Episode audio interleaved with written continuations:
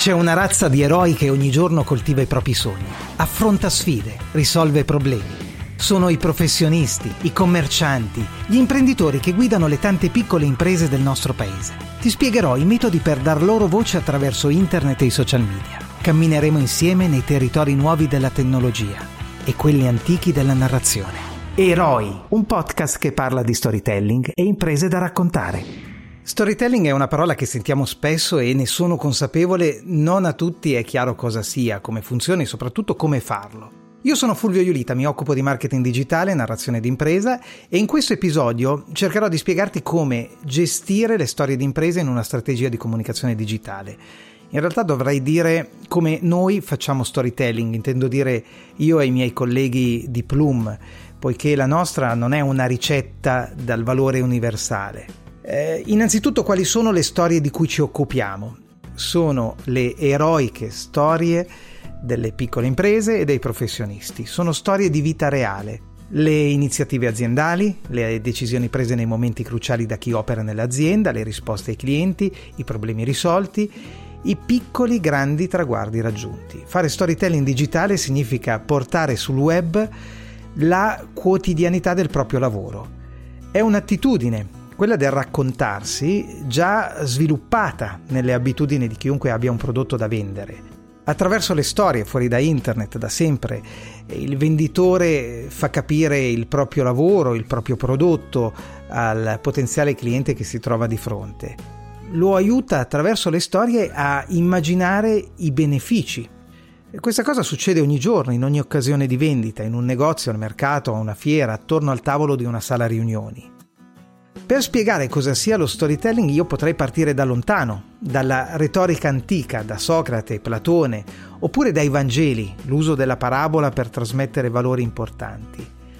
In epoca non troppo remota, forse te lo ricorderai, abbiamo il ricordo dello storytelling politico di Barack Obama nella rincorsa alla Casa Bianca, insieme a un racconto di, di una storia entusiasmante. Diceva io arrivo da eh, una famiglia povera, Oggi mi candido alla presidenza degli Stati Uniti, diceva. Ce l'ho fatta io. E poi aggiungeva, yes we can, ce l'ho fatta io, possiamo farcela tutti. Ce la possiamo fare.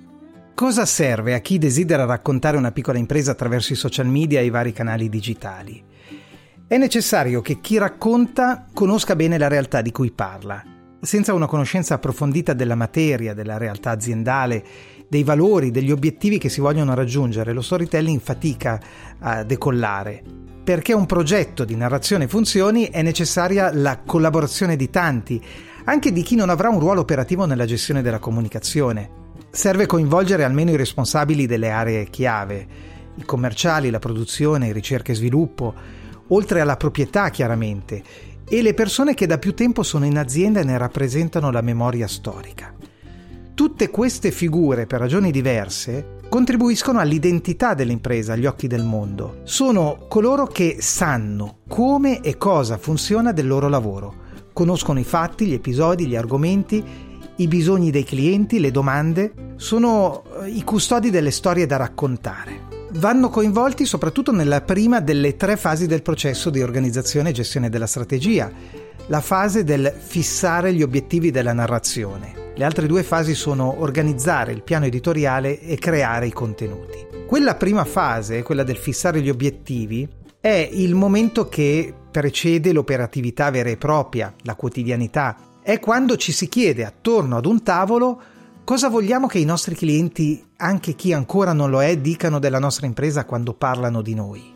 L'obiettivo dello storytelling è infatti creare questo passaparola, creare le condizioni per vendere, rendere l'azienda riconoscibile, trasmettere fiducia. Quali parole vorremmo che le persone usassero quando parlano di noi? Ecco, sono quelle parole l'oggetto da veicolare attraverso le storie, le parole, eh, anzi i concetti associati che la strategia dovrebbe suggerire. Organizzare il piano editoriale è il passo successivo. Il piano editoriale è l'insieme di azioni strategiche che puntano a un target, a un pubblico e a un obiettivo misurabile. Si tratta di stabilire argomenti di cui parlare, il target, il pubblico, le persone a cui rivolgersi, canali da dove raccontarsi, Facebook, Instagram, il sito web, la newsletter, un canale di messaggistica. Si tratta quindi di definire il calendario delle pubblicazioni, eh, sì, dovete prendere un calendario e stabilire giorno per giorno l'argomento di cui parlare, l'orario, il canale da utilizzare. Insomma, tutto questo costituisce la fase 2, organizzare il piano editoriale. La seconda fase della strategia lascia quindi spazio alla terza, creare contenuti. È il momento della creatività, dare forma alle storie, con parole e con immagini. A tal proposito apro una parentesi sull'abbinamento parole-immagini. Spesso chi crea post per lo storytelling spende il 99% del tempo a pensare al testo, scoprendo solo all'ultimo di non avere la foto giusta da abbinare. Non sottovalutare questo aspetto, una buona fotografia cattura l'attenzione e trasmette il primo messaggio. Da una foto dipende il successo, eh, l'attenzione del lettore di tanti contenuti. Sui social funziona quel genere di fotografie che sono specchio credibile della realtà, pur nella loro imperfezione. Anzi, la perfezione eh, molto spesso allontana, il nostro cervello l'associa a un messaggio pubblicitario, eh, fuori luogo in un posto di relazioni come i social network.